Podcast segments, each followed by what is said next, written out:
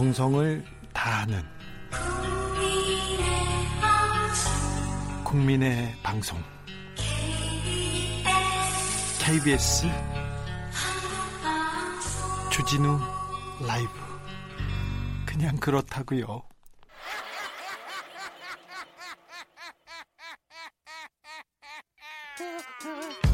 발로 뛰는 기자, 탐구하는 기자, 세상의 질문을 마구 던지는 기자, 기자가 본 오늘의 세상, 기자들의 수다. 라이브 기자실을 찾은 오늘의 기자는 미디어 오늘 정철훈 기자입니다. 안녕하세요. 네, 안녕하세요. 한 주 어떻게 보내셨어요? 아, 예, 어제 오늘 좀 무거운 마음으로. 어, 제 전, 어제 전까지. 어, 수요일에는 그 김웅 씨, 네. 그 손석희 사장 공갈 미수 혐의로 예, 네. 재판에 넘겨졌던 법정 취재에 갔다 왔고요. 네. 네. 계속 기사 쓰고 그랬습니다. 그 본격적인 얘기로 들어가기 전에 어제 박원순 서울시장이 그 안타까운 그 뉴스가 나왔는데 행발 행방 불명됐다. 그래서 실종 신고를 하고 그 이후에 보도 행태에 대해서 조금 짚어주세요. 오보가 그렇게 많이 나와요. 그 불과 몇십 분, 불과 한두 시간 있으면 그 오보가 확인될 줄 알면서도 그냥 거짓말로 막 써요. 어떻게 언론이 취재가 아니라 거짓말을 써. 그래서 어제 저도 보도 행태를 보면서 상당히 좀 참담하다는 생각을 좀 했었는데 어, 행방불명 이후에 좀 전형적인 그런 경마식 보도가 좀 쏟아졌습니다. 네. 그 과정에서 뭐 오보도 많이 나왔는데요. 네. 어제 오후 5시 17분 실종 신고 이후에 10일 새벽 0시쯤 시신이 발견되기까지 6시간 40분 동안 아, 그야말로 경마 저널리즘의 전형을 보여줬고 실종 신고 이후에 그러니까 0시 예. 이후에 시신이 발견되기 전까지는 아무도 모르고 있었어요. 예. 병원도 예. 경찰도 어디든 청와대든 국정원이든 다 모르고 있었는데 언론이 알고 있어서 거짓이었어요. 일단 실종 신고 속보가 나, 온 다음에 그 방송사들 채널을 한번 돌려봤어요. 어디가 제일 먼저 빠르게 이 소식을 전하는지 봤더니 TV조선이 일단 제일 먼저 이 소식을 전했고요. 채널 A, MBN이 이 상대적으로 빠르게 요 내용 실종 소식을 전하면서 이 똑같은 내용을 이제 계속 반복해서 전달을 하기 시작을 했고요. 네. 어 그러면서 이제 온라인에서도 기사가 폭발을 했는데 어, 어제 하루 동안 네이버에서 박원 순으로 검색된 기사가 모두 1,909건에 달했습니다. 어제 하루 동안만요? 예. 어, 이날 언론은 신문 방송 모두 할 것 없이 어, 이 박원순 시장의 시신 발견을 결승점으로 해서 계속 그 미친 듯이 달리는 그런 경주마 같다는 생각이 들었습니다. 예. 이 과정에서 오보가 속출을 했는데요. 어, 월간 조선이 이날 오후 6시 45분경에 이제 속보라면서 이 박원순 시장의 시신이 발견됐다. 성균관대 부근에서 발견됐다는 기사를 내보냈다가 아니 아무데도 누구도 찾은 적이 없고 어디 있는지도 예. 모르는데 6시 45분이라고 그냥 냈어요? 예, 냈다가 바로 이제 삭제가 됐고요. 예. 로통뉴스라는 곳에서도 6시 52분에 박원순 시장이 극단적 선택을 했고 성균관대 근처에서 시신이 발견됐다 보도했다 역시 삭제를 했습니다. 이거 기자들이 예. 그 자기네들 단체 톡방에서 예. 아무렇게나 보내는 내용인데 예. 저도 그 내용을 받았는데 내용이 앞뒤가 안 맞아요. 그런데 기자들이 그걸 돌려보고 있고 그걸 보도까지 했습니다. 예, 저희도 이제 그런 뭐 소위 찌라시라고 하는데 그런 네. 찌라시가 많이 돌던 상황이었는데 당시 그거를 그냥 확인 없이 예. 그냥 기사화를 했던 것으로 보입니다. 예. 어, 당시 인터넷 매체인 펜앤마이크에서도 굉장히 보수적인 예, 유튜브 라이브 방송에서 6시 45분경에 어, 박원순 시장의 시신이 성대 후문 와룡공원 근처에서 발견됐다 이렇게 구체적으로 오보를 내기도 했습니다. 예. 어, 이 당시에는 경찰이 한창 수색 중인 상황이었는데 그럼에도 불구하고 시신이 발견됐다는 오보가 계속 반복적으로 어, 나왔습니다. 뭐가 그렇게 중요해? 뭐가 그렇게? 그러니까 이 부분이 너무 좀 참담한데요. 네. 음, 이런 오보가 나왔다 사라지기를 계속 반복을 했습니다. 하다가 또 구체적인 오보 하나 나왔어요? 예, 청년 의사라는 매체가 있는데 청년 의사라는 매체 그 청년 의사들이 만든 매체인데 여기는 조금 어 뭐라고 하더나 공익적인 일을 하고 열심히 하는 의사들이 모여 있어요. 그런데 예, 오후 9시 30분경에 이제 속보로 박원순 시장이 서울대병원으로 이송 중이다. 그리고 사망한 듯이라는 제목의 기사를 출고하면서 의료계 복수의 관계자가 어, 박 시장 이미 사망한 상태다. 아, 그렇게 보도를 했습니다. 약간 전문 용어가 있더라고요. DOA, DOA 하면서 예. Dead on Arrival. 그러니까 오기 전에 죽어서 사망 예. 왔다 이런 얘기를 쓰니까 어 이거는 좀 신빙성이 있어 예, 그렇게 예, 생각하죠. 그래서 요 기사도 많이 돌았었는데 역시 오버입니다. 예, 역시 사망 사실이 공식 확인되지 않은 상황이었습니다. 네. 그리고 머니투데이 같은 경우는 역시 사망 사실이 확인되지 않은 시점에서 이 혼란에 빠진 여권, 대권 구도 변화 불가피 이런 제목의 기사를 뭐라고요? 뭐라고요? 벌써요? 예. 아이고.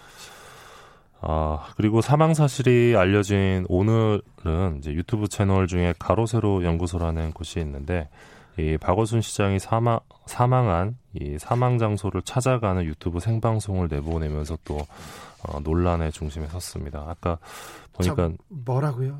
사망한 장소를 찾아간다고요? 예, 근데 방송을 좀 봤는데 웃으면서 또 방송을 하더라고요. 그래서 굉장히 좀 마음이 안, 안 좋았는데 이런 식으로 좀 혐오 감정을 유발하는 유튜브 채널들은 구글에서 좀 채널을 삭제해야 되지 않나 이런 생각도 좀 듭니다. 인간에 대한 예의에 대해서 조금 생각해 봐야 되는데 예. 예의가 없, 없습니다. 네. 아, 그래서 너무 심해서 유족 대리인이 호소문을 내기도 했어요. 예, 각종 이제 근거 없는 추측성 보도들이 좀 굉장히 많이 쏟아지고 있는데 오늘 유족 대리인이 호소문을 내고 이 고인에 대해 일방의 주장에 불가하거나 근거 없는 내용을 유포한 일을 삼가해주기 바란다 이렇게 밝혔고요. 예. 어, 서울시장 공보 특보도 언론을 향해서 이 고인과 유가족에게 씻을 수 없는 상처를 주는 추측성 보도는 어, 자제해주기를 부탁드린다고 밝혔습니다. 특별히 지금 그 박 시장이 음, 성추행 혐의로 고소 당했습니다. 그런데 당사자가 사망했기 때문에 사실관계를 명확하게 규정하기도 어려워요. 그런데 이걸 가지고 또 당사자가 사망했기 때문에 이 부분을 가지고 또 아, 뭐, 의로, 그 의혹을 부풀리려고, 그리고 여기에서 돈을 벌려는 언론사들 좀 보여요. 너무 명확해 보입니다. 예, 이게 상당히 좀 쉽지 않은 문제인데요. 일단 그 직원을 색출하려는 일부 좀 움직임이 온라인상에서 좀 보였는데 네. 매우 위험한 움직임이라는 지적이 좀 많고요. 예. 현 상황에서 피해자에 대한 마녀 사냥은 절대 안 된다고 생각을 합니다. 지금 현재 박 시장의 죽음이 안타깝지만 성추행 의혹은 밝혀야 한다는 여론도 있는 상황이고요. 그리고 피해 여성이 평생 안고 가게 될 고통도 좀 있지 않을까라는 생각도 좀 듭니다. 왜냐하면 어, 자신이 고소함으로써 어, 나의 고소가 사람을 죽인 것 같은 그런 트라우마에 시달릴 가능성도 높기 때문인데요. 그러니까 저는 그 고인에 대해서 애도의 기간은 누구나 가질 수 있다고 보는데 어, 이 과정에서도 그 피해자는 잘못한 게 없다 그런 관점을 잃지 않았으면 합니다. 무엇보다도 예. 무엇보다도 진실을 쫓아가는 그런 좀 노력이 있어야 됩니다. 그리고 인간을 바라보는 그런 또 애정, 윤리도 좀 있어야 되는데 가장 부족한 집단이 언론인 집단입니다. 좀 이번 기회에 아니 몇 분 빨리 내면 뭐 할 거예요. 근데 또 거짓말을 빨리 내는 거잖아. 그냥 보이지 않습니까? 월간 조선 청년 의사 바로 오보해 냈어요. 뭐 하신 거예요? 그런데 그게 그렇게 그렇게 중요합니까? 네. 그러니까 아무쪼록 음, 성추행 관련 이슈에 대해서는 매우 좀 신중하게 접근해야 하는 상황인 것 같고요. 이거에 대해서는 누구도 정확하게 알지 못해요. 신이 아니면. 근데 기자들이 하나 듣고 그걸 가지고 음. 뭐 전체인 것처럼 이렇게 쓰는 거 그 부분은 조금 자제하고 이번 기회에는 좀 신중하게 좀 접근했으면 예, 합니다. 그리고 피해자에 대한 2차 피해가 가지 않도록 또 언론이 좀 명심해야 될 것 같습니다. 네. 아, 다음 얘기로 가볼까요? 아, 예, 지난 수요일이었는데요. 이 공갈미수 혐의로 기소된 프리랜서 기자 김웅 씨가 1심에서 실형을 받고 그 자리에서 법정 구속됐습니다. 징역 6개월. 아, 이게 그러면 협박을 했다는 건데요. 예, 맞습니다. 음, 이거 사실 좀 잊혀졌지만 굉장히 예. 굉장히 큰 뉴스였죠. 예, 지난해 아마 지난해 하반기 이제 언론 보도 키워드가 조국이었다면 이 상반기는 손석희였다고 해도 과언이 아닐 그렇죠? 정도로 네. 상반기에 기사가 엄청나게 쏟아졌습니다. 네. 어, 당시 보도의 어떤 주요 요지는 손석희 사장이 어, 2017년 4월 경기도 과천의 한 교회 주차장에서 견인 차량과 접촉 사고를 낸 뒤 후처리 없이 자리를 떴는데 어, 이거는 당시 젊은 여성 동승자가 있었기 때문이다. 이런 내용의 그때도 언론에서 이 동승자가 누구다, 어디에 있는 어떤 사람이다 이렇게 말도 안 되는 네. 얘기를 그냥 막 보도하고 보도하기 전에 네. 그 찌라시라고 하잖아요. 자기네들 단톡방 그리고 정보 공유방에다 마구 돌렸어요. 마구 돌렸 사실인지 아닌지는 중요하지 않았습니다. 그 사람들한테는. 예, 맞습니다. 폭로의 출발에 있었던 사람이 이제 김웅 씨였는데 지난 수요일에 징역 6개월 실형을 선고받았습니다. 네, 재판부에서 뭐라고 했습니까? 예, 풍문으로 알게 된 주차장 사건으로 예, 피해자 이 손석희 사장이죠. 피해자를 협박해 취업이라는 재산상 이익을 얻고자 했다. 그러면서 죄질이 가볍지 않다고 이제 못을 박았습니다. 네. 어, 피고인이 그러니까 김웅 씨가 원하는 바를 얻지 못하자 사실관계 확인 없이 언론의 각종 내용을 제보해 피해자에게 큰 피해가 발생했는데 그럼에도 반성하고 있지 않다라는 게 재판부의 판단이었습니다. 재판 과정에 또 유튜브에 나가서 계속해서 손석희 전 손석희 사장을 비방하는 내용을 계속 얘기했거든요. 그래서 예. 재판부에서 어 분명히 잘못된 내용인데 잘못인지 알면서 계속 비방하네. 그래서 반성의 여지가 없다고 반성하지 않는다고 해서 실형을 실형을 내렸습니다. 예. 그 손 사장에게 뭐 저는 지금이라도 제목을 뽑고 10분 만에 쓸 수 있다 기사를 뭐 이런 네. 식으면서 그 주차장 사건과 관련된 기사를 쓸 것처럼 이제 계속 그 분위기를 띄우면서 취업 청탁을 했던 것으로 드러났는데 판결문을 보면 당시 2017년 사고가 났던 그 견인차 기사와 그의 지인인 또 다른 견인차 기사가 아, 당시 사고 상황 종료 후에 본인들끼리 어, 손 사장이 왜 도망갔지 바람이라도 피웠나라고 농담을 한 걸로 조사가 됐습니다. 아, 이 소위 불륜설이 이런 풍문을 전해들은 김웅 씨가 손 사장을 협박하다 아, 뜻을 이루지 못해 언론사에 제보하며 시작된 건데요. 결국 이 바람을 폈나 이 농담 한마디가 이 손석희 불륜설로 둔갑한 것이다. 이렇게 정리를 할 수 있을 것 같습니다. 아, 말이 얼마나 무서운지 그리고 언론계에 있는 사람들은 얘기를 하면 그분 기자야 신문사에 있어 그리고 활자화되지 않습니까? 그러니까 조금 책임 의식 그리고 얼마나 중요한 일을 하는지 그런 거에 대한 좀 사명감을 좀 가져야 되는데 그런 생각이 조금 부족한 것 같습니다. 그 2018년 8월 말부터 2019년 1월까지 약 5개월간 손 사장을 협박한 것으로 드러났까요? 예. 드러났고 어 폭행 사건이 발생한 뒤에는 일시불로 2억 4천만 원을 24시간 내에 지급하라고 손 사장에 요구한 것으로도 어, 드러났습니다. 손 사장이 이를, 예, 이를 거부하자 1월 말부터 이제 소위 뺑소니, 동승자, 폭행, 배임 등의 키워드로 셀 수 없는 기사가 아, 쏟아졌습니다. 수천 개 나왔겠죠? 수만 예. 개 나왔을 거예요. 아, 결국 이 사건이 지금 뭐 최종심이 나올 때까지 지켜봐야겠지만 일단 1심에서는 공갈미수 혐의가 이제 인정이 됐는데 어, 지난해 몇몇 언론에서는 이 사건을 이 손석희 배임 사건으로 되게 프레임화했습니다. 예. 어, 그러나 당시에도 배임 혐의 적용은 무리가 있었다는 지적이 있었는데요. 왜냐하면 어, 김웅 씨에게 JTBC 돈이 지급된 적이 없기 때문입니다. 어, 굳이 따지면 배임 미수인데 이 역시 김웅 씨의 공갈 협박에 따른 수세적 대응이었다고 보는 게 합당한 상황, 상황입니다. 음, 손석희 사장이 성격이 지나치게 조금 결벽증에 가까울 정도로 좀 깔끔을 떨어가지고 어디 가서 밥 먹는 거 어디 그 사람들이 모여 있는데 가는 것조차도 좀 꺼려해요. 꺼리 꺼리는데 어그 부분 그그 그 지나치게 그 깔끔을 떠는 성격을 조금 김웅 씨가 파고든 건 아닌가 이런 생각도 하는데요.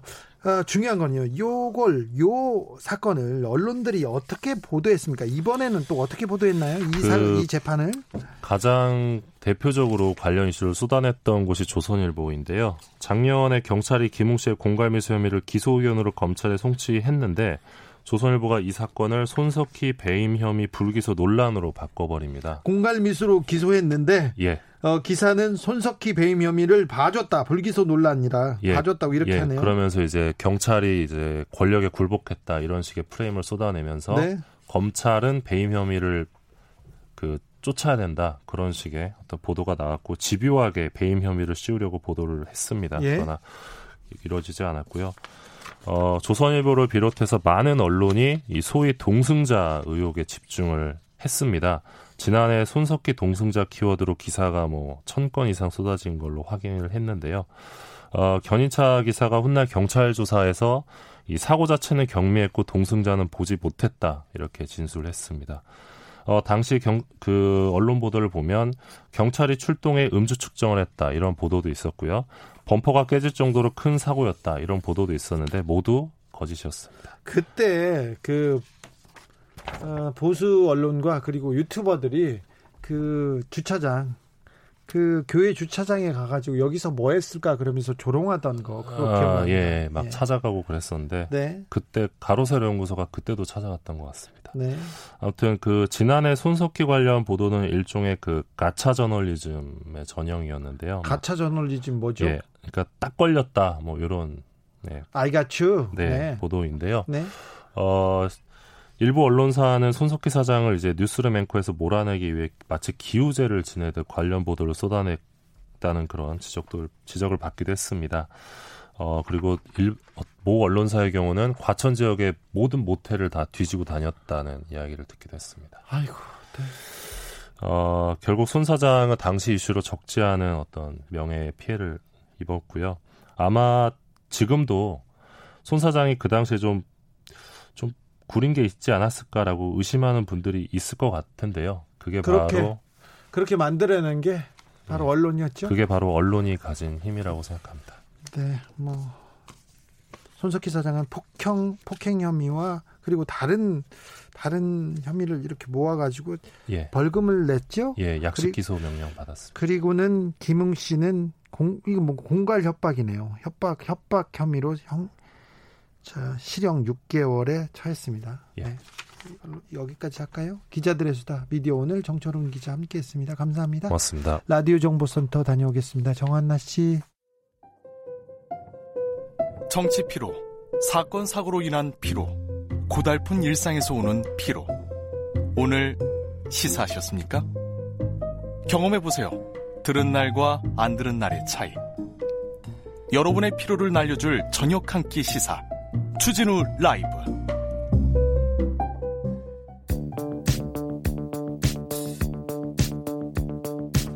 대한민국 정치의 새로운 100년을 준비한다.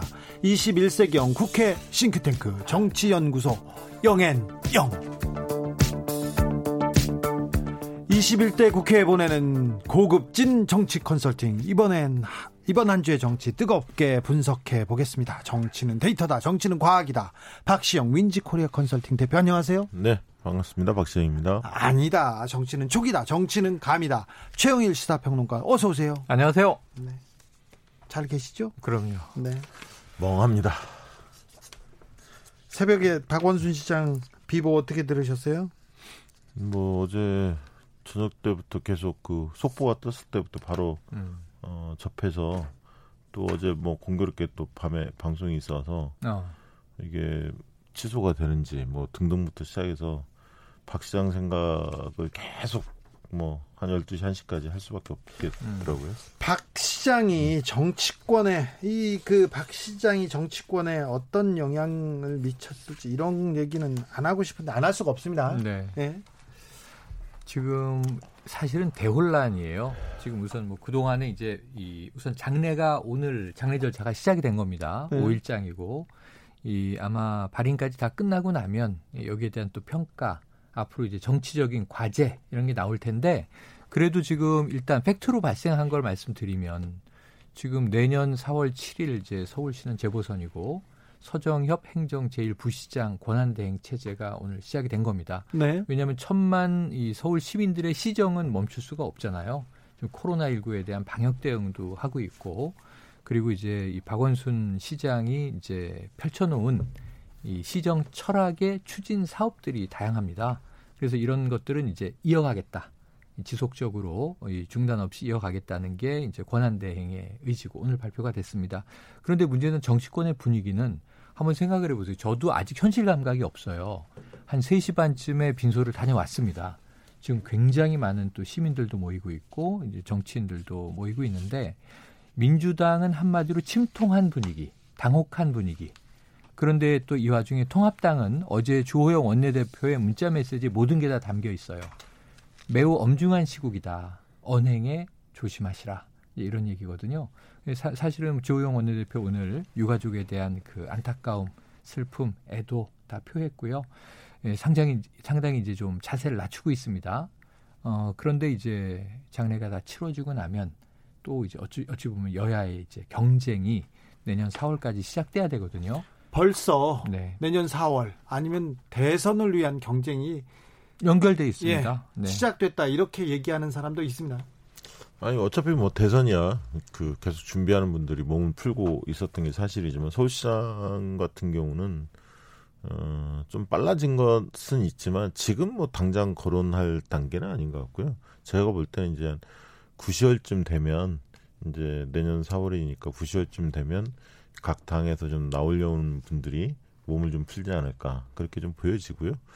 어, 어쨌든 그 서울시장, 부산시장 두 가지 다 원인 제공이 이제 민주당 소속의 단체장들이었기 때문에 민주당의 분위기는 굉장히 이제 긴장감이 돌죠. 쉽지 음. 않은 선거. 민주당이 어려운 음. 어려운 상황에서 선거를 치러야 되는 그런 그렇습니다. 선거입니다.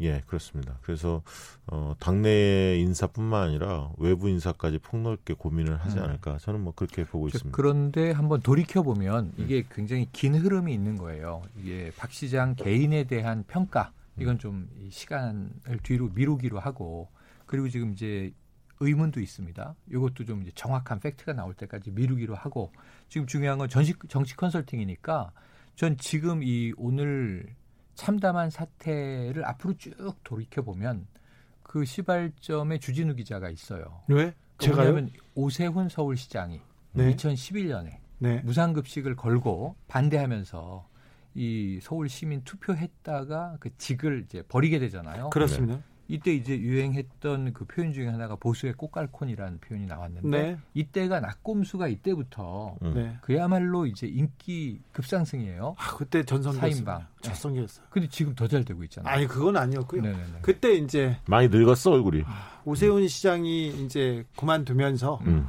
낙곰수 멤버들이 어, 재보궐 선거 음. 그때 어, 안철수 국민의당 음. 대표가 음. 나왔다가 들어가고 음. 그다음에 그 당시에는 이제 무소속. 네. 네. 박원순 후보가 음. 민주당 후보를 꺾고 박영선 후보를 꺾고 그렇습니다. 후보가 됐지 않습니까? 그렇죠. 처음으로 광화문에 나가서 음. 대중 집회를 하는 날이었는데 음. 박원순 시장은 쳐다보지 않고 어, 낙곰수 멤버 4명이 갔는데 광화문에서 붙잡혀 가지고요. 네. 몇 시간 동안 못 나올 정도였어요. 아, 아. 어, 그 그랬었어요. 그런데 아무튼 그때 사실은 어, 박근혜 대통령은 콘크리트 지지율이라고 절대 떨어지지 않을 거라고 생각했고요. 어, 어. 이명박 박근혜의 그 굳건한 보수 기조가 음. 흔들리기 시작한 게 오세훈 바로 그거예요. 네. 그래서 그 이후에 그 그때 이제 주진우 기자가 처음으로 이제 셀럽 반열에 올랐고 네. 그 이후 2011년 재보선 이후 이 박원순 체제가 서울시에서 올해로 10년째예요. 네.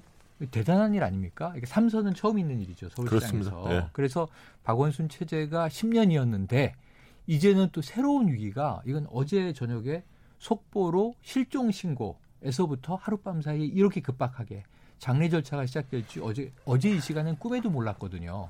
이 상황을 보면 내년이 이제 어떤 왜 중요하냐면 김종인 비대위원장이 처음에 나 3월까지 임기 보장해줘. 그게 될 듯 안 될 듯 하다가 되면서 4월 언제까지? 재보선까지. 네. 그럼 4월 재보선이 이 김종인 비대위원장의 평가 기간이에요. 네.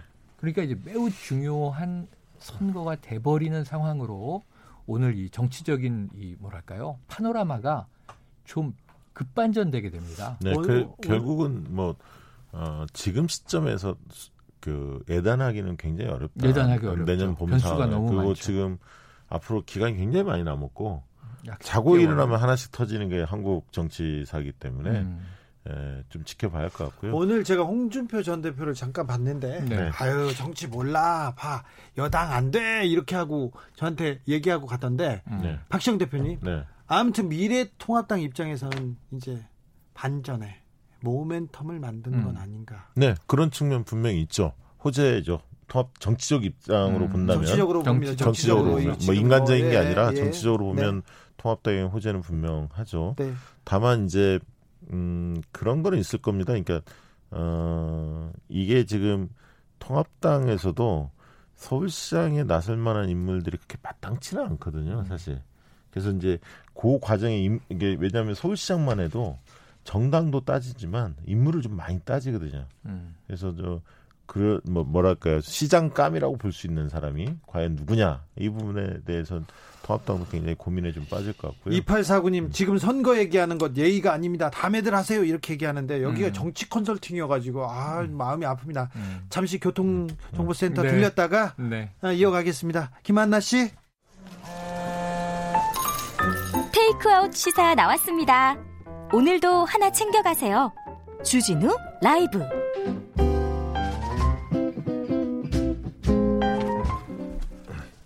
박원순 시장 실종해서 사망까지 마음 졸인 분들 많습니다. 음. 근데 특별히 언론 보도 때문에 언론이 자꾸 가짜 뉴스를 퍼뜨려 가지고 음. 굉장히 좀 더 마음이 안 좋더라고요. 아니 여기서 좀 약간 좀 항의를 제기하면 모든 언론이 아니고 일부 언론. 네. 왜냐하면 어제부터 오늘까지 정말 숨을 죽여서 방송을 하고 있어요. 네. 네. 지금 아까 이제 저 비판 달게 받는 게 지금 선거 얘기할 때입니까? 어 그런 비판은 당연하다고 봐요. 네.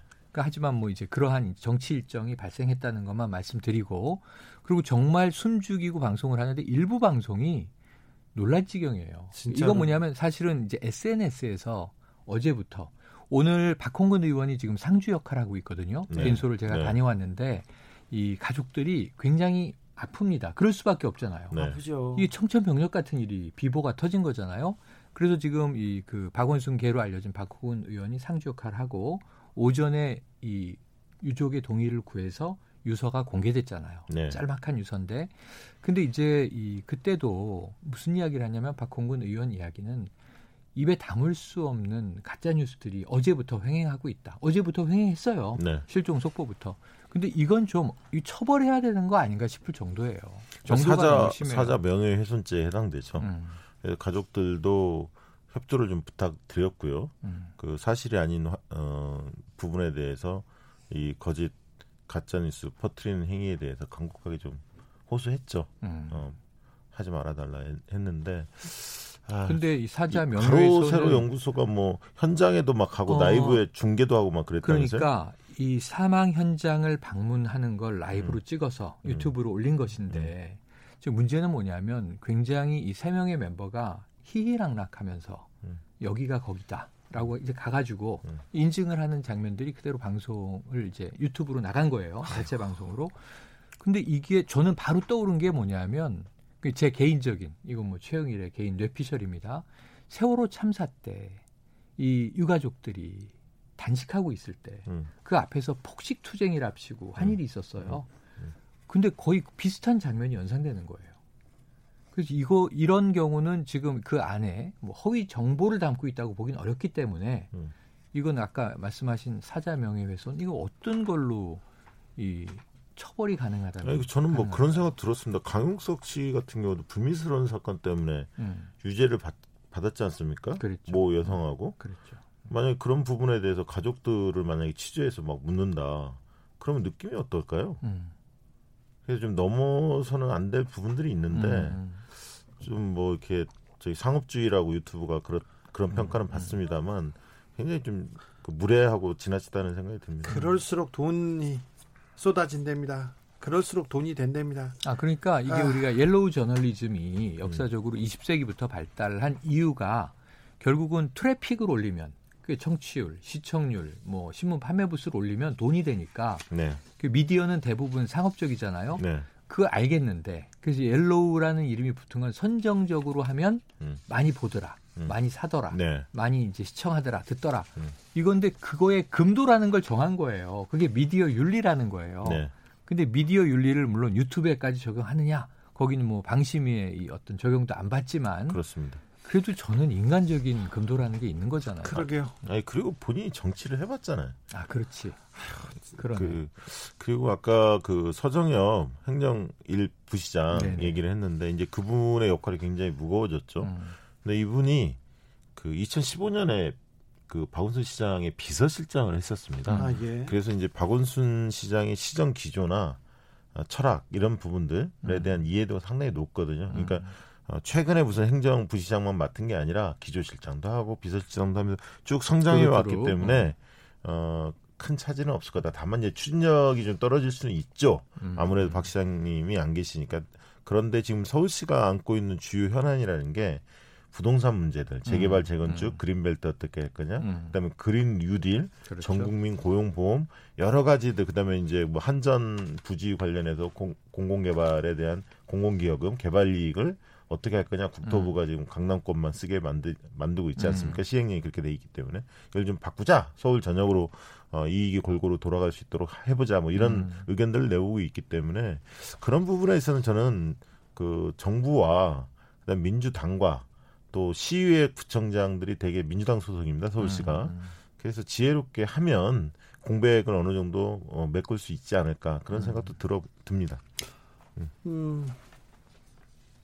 음. 박원순 시장과 추억하는 장면들 이렇게 떠오르는 장면이 있습니까? 저는 이분이 그런 표현을 했어요. 일하다가 가로 사는 게 꿈이다. 음. 이런 표현을 쓰셨었는데 과거에 너무 워컬릭이었어요. 너무 아, 일을 아, 저도 그 얘기는 참 많이 들었습니다. 음. 그러니까 뭐 시민사회 활동하시면서 어, 주말에 집에 놀러 와라 시민단체 간사들이라든가 활동가들한테 그럼 가보면 거기서 또 일하는 거예요. 같이 회의하고 음. 밤새 그래서 어, 이번에 이제 유서에 그런 표현이 있지 않습니까? 가족들한테 미안함을 어, 강조하셨거든요. 음.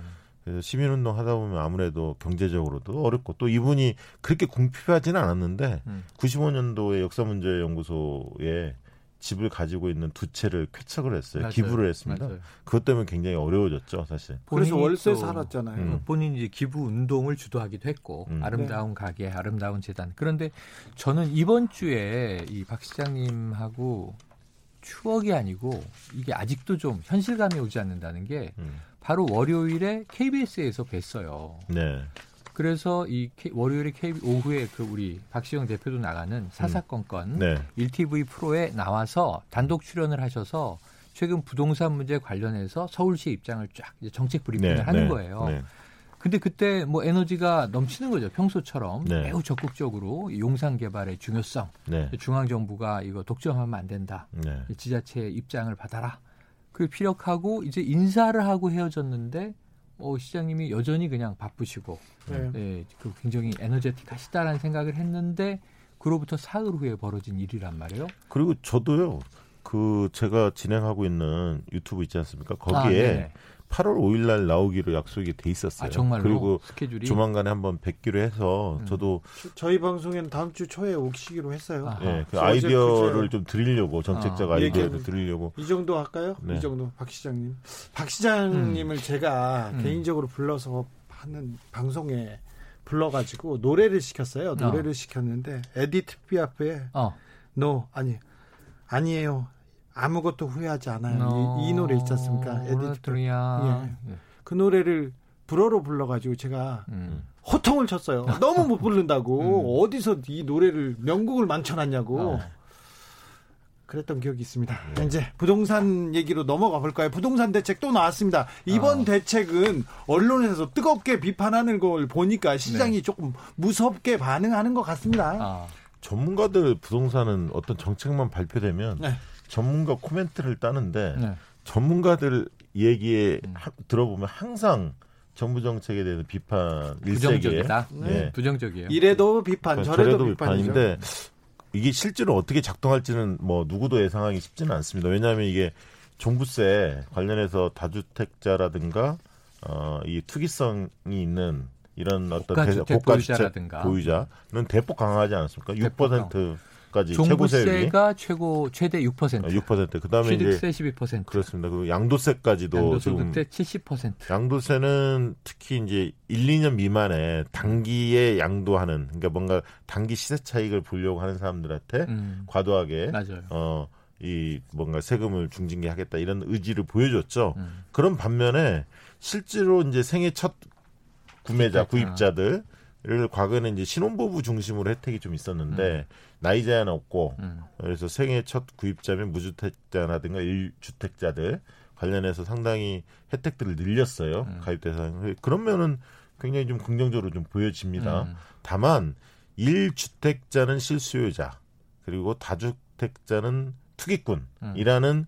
프레임을 가지고 사실은 다주택자를 이렇게 좀 과하게 음. 이 세금을 매기면 결국 매물이 나오지 않을까 음. 이렇게 좀 기대를 하는 거 아닙니까? 모든 데서 다주택자한테 지금 세금 폭탄을 음. 폭탄을 투하했다고 모든 언론이 지금 쓰고 맞아요, 있습니다. 맞아요. 아니, 실제로 폭탄을 투하했고 어. 예.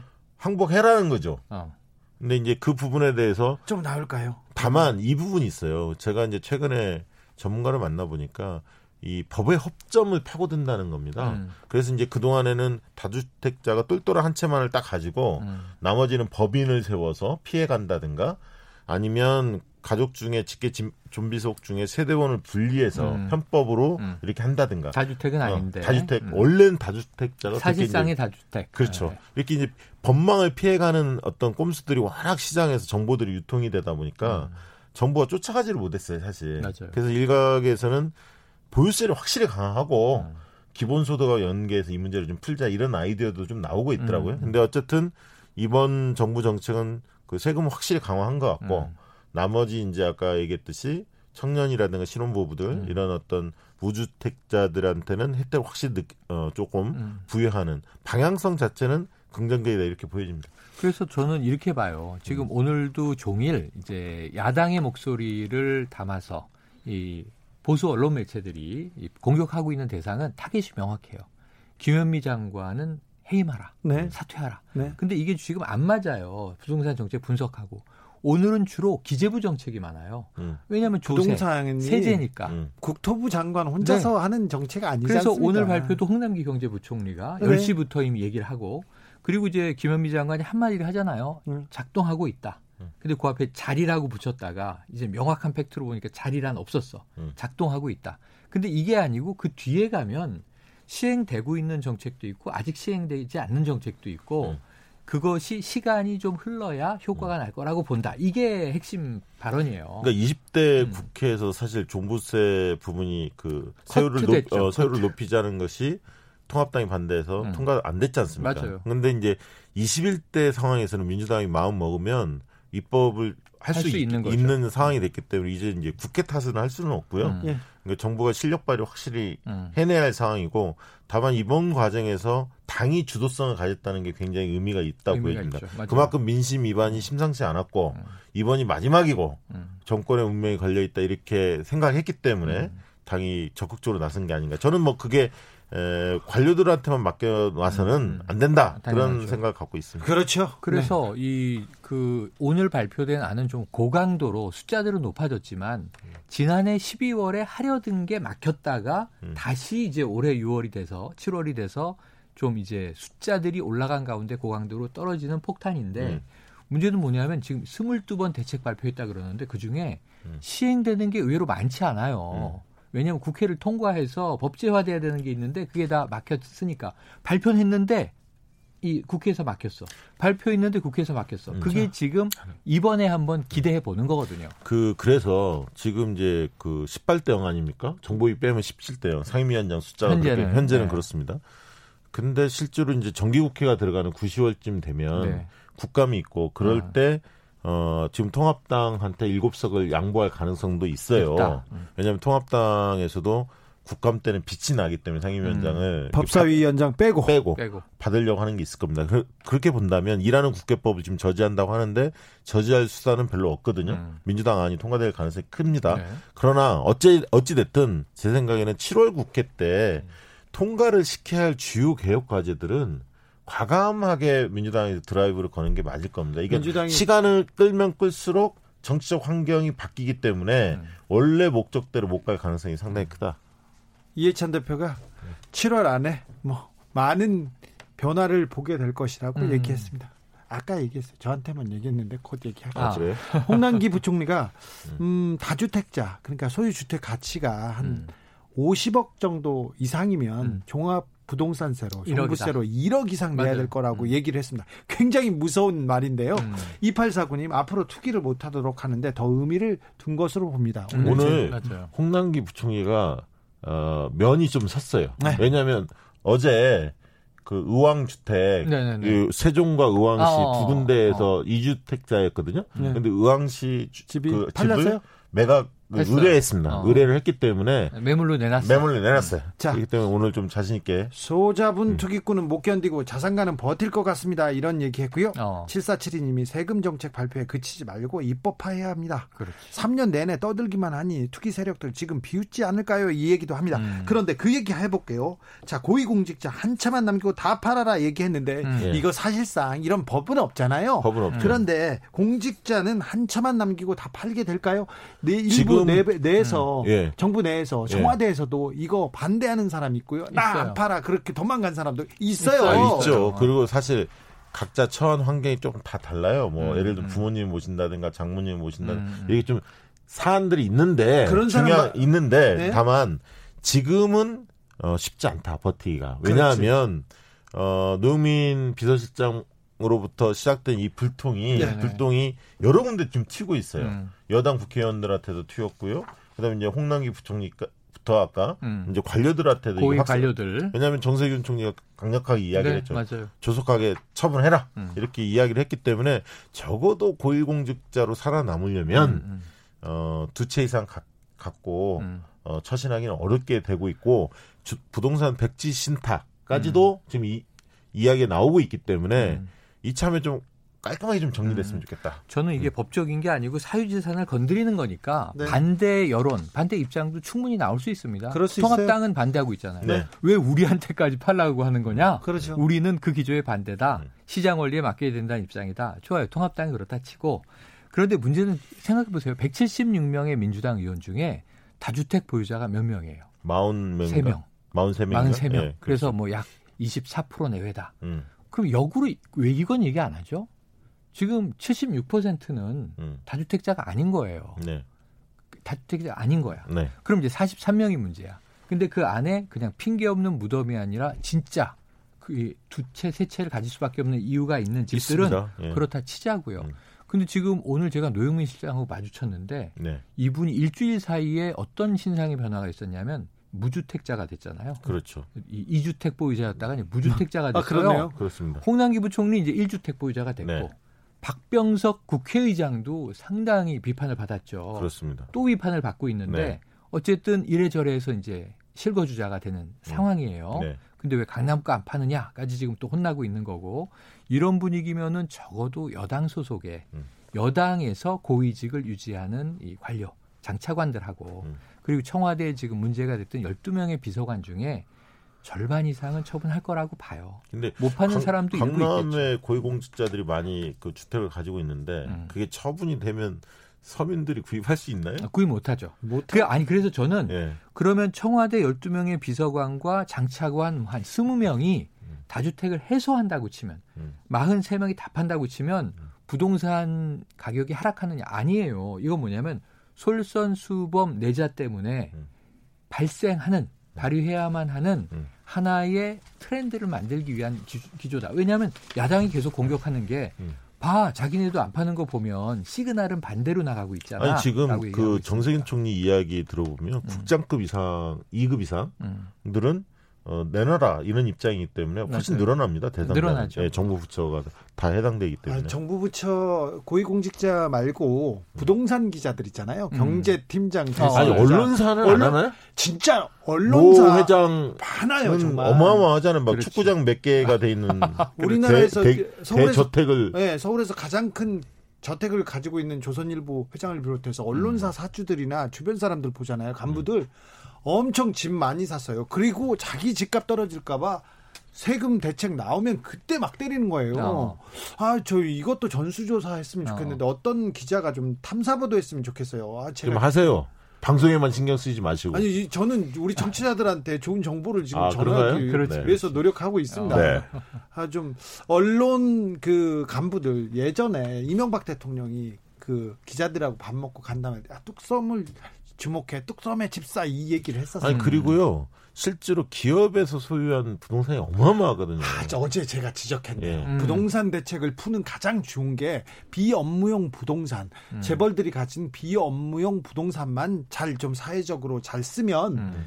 아니 돈은 쳐서 사서 거기다 집 짓고 그러면 될 텐데 지금 어 저기 천조 이상의 부동산을 음. 가지고 있어요. 예. 그 저기 기업들이 기업들이 음. 대, 재벌들, 재벌들 네, 네. 대기업만. 음. 근데 이게 그 기업들이 기업을 해서 사업을 해서 돈 버는 돈보다 부동산에서 돈 버는 돈이 많은 가치 상승을 있지. 않습니까? 그렇습니다. 그 부분에 대해서 세금을 좀 더 내. 왜 경실련은 거기에 대해서는 가만히 있죠? 나 언론사들이 어. 이 네. 비업무용 토지 기업의 비업무용 토지 여기는 또 면세 혜택 엄청 좋습니다. 음. 이 부분 그리고 언론사들한테 준 음. 특혜 있지 않습니까? 음. 그것부터 이렇게 조금 주면 음. 그리고 언론사 간부들의 부동산 소유 현황 이거 저는 나오면, 만약에 음. 정치인들이 좀 솔선수범해서 이게 분위기가 좀 잡히면 음. 그래서 부동산 백지 신탁까지 좀 나가면 음. 그 다음부터는 할 말이 있을 것 같아. 아 그러니까 힘을 어, 기업이나 언론사나 이런데 할 얘기 생기니까. 그래서 지금 가장 중요한 이야기인데 네. 이 상당수의 재벌 기업들이 음. 결국은 이 불로소득으로 재산을 증식하고 있었는데 부동산으로 돈 많이 예, 벌었어요. 그게 회사로 가는 게 아니라 네, 총수 일가에게 네. 가는 것이고 네. 자, 두 번째는 뭐가 문제냐면 이 적지 않은 언론 매체 경제 특히 네. 부동산 기사들이 오늘 같은 정책이 발표되면 서민의 입장이 아니라 가진 자 입장에서 기사 광고 때문에 부동산 광고 어. 부동산 건설회사 부동산 회사 이런데 근데 이게 바로 잡혀야 이 국민적인 흐름이 부동산 개혁 방향으로 가죠. 그렇죠. 맞습니다. 개혁을 가장 막는 막는 한그 축이 한 축이 언론 아닌가 이런 생각해서 아니, 그리고 비판합니다. 지금 지자체에서 운영하는 특사경 있지 않습니까? 네. 특별 사법 경찰 네네. 특사경 분들이 과감하게 지금 예를 들면 담합행위 어. 아파트 그래서 막 호가 올리고 이런 것들을 잡아내고 있거든요. 음. 이 부분에 대해 좀 네. 확실하게 해야 할 것 같습니다. 그거 중요한 맞아요. 중요한 부분입니다. 나응주님 다 갑시다. 그래 봅시다. 어. 좀 언론사 기자들 좀이 이 부분 사회에 보탬이 되는 음. 취재예요. 이 부분 좀 취재해 주십시오. 김우성님 집을 내놓으면 뭐해? 처분을 해야지. 시세보다 음. 비싸게 내놓고 버티면 되지. 그리고 어. 1년 있으면 인사 이동할 텐데 지금까지는 그랬을지 몰라도 이제는 안 돼요. 그렇죠? 어. 네. 그리고 또 정치자분들, 시민들, 국민들이 이렇게 쳐다보면요. 그 사람들 집 내놓습니다. 박지원님이 박사부 아닌가? 고위 공직자들이 다주 택자에서 벗어나야 진정으로 다주 다주택자에게 폭탄을 던질 수 있는 정책이 나오지 않을까 하는 작은 기대를 하고 있습니다. 그렇죠. 그렇죠. 있으면요.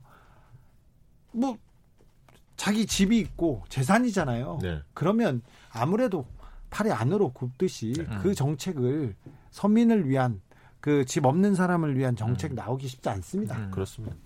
그러니까 경실련 발표만이 아니라 네? 참여연대 발표를 주목해야 되는 게 네. 그러니까 여당을 이 타겟으로 한 게 아니라 여야 망라에서 음.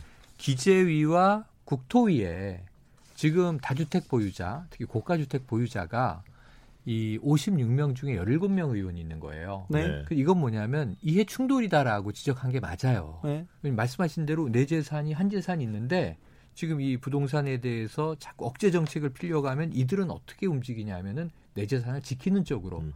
정책 입안에서 이제 행동할 가능성이 크단 음, 말이에요. 음. 근데 이게 다가 아니라 국회가 중요한 게 지금 사실은 지역 개발의 많은 부분이 광역지자체와 기초지자체, 의회에도 권한이 가 있어요.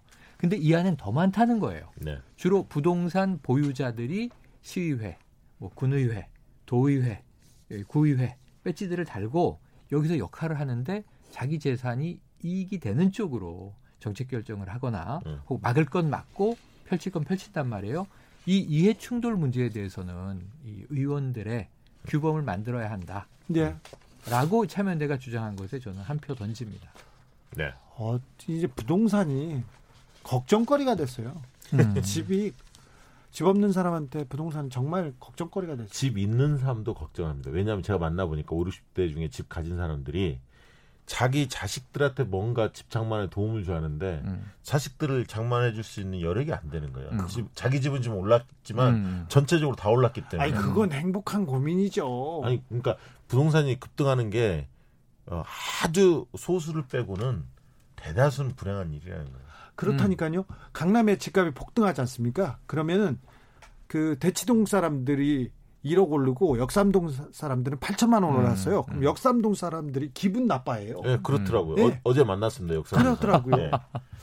아, 걱정거립니다. 아무튼 동마다 이번 정책이 좀 잘 부동산 시장에 잘 그러게요. 영향을 미쳤으면 합니다. 여기까지 들을까요? 정치연구소 영앤영 최영일 평론가님 그리고 박시영 대표님 오늘도 감사했습니다. 고맙습니다. 고맙습니다.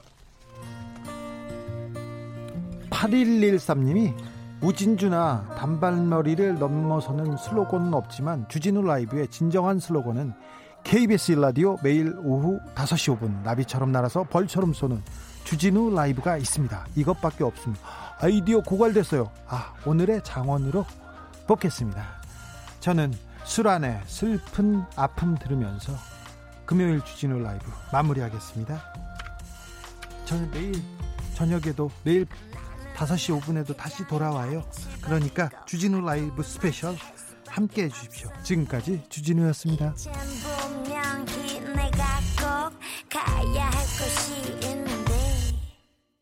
내가 여기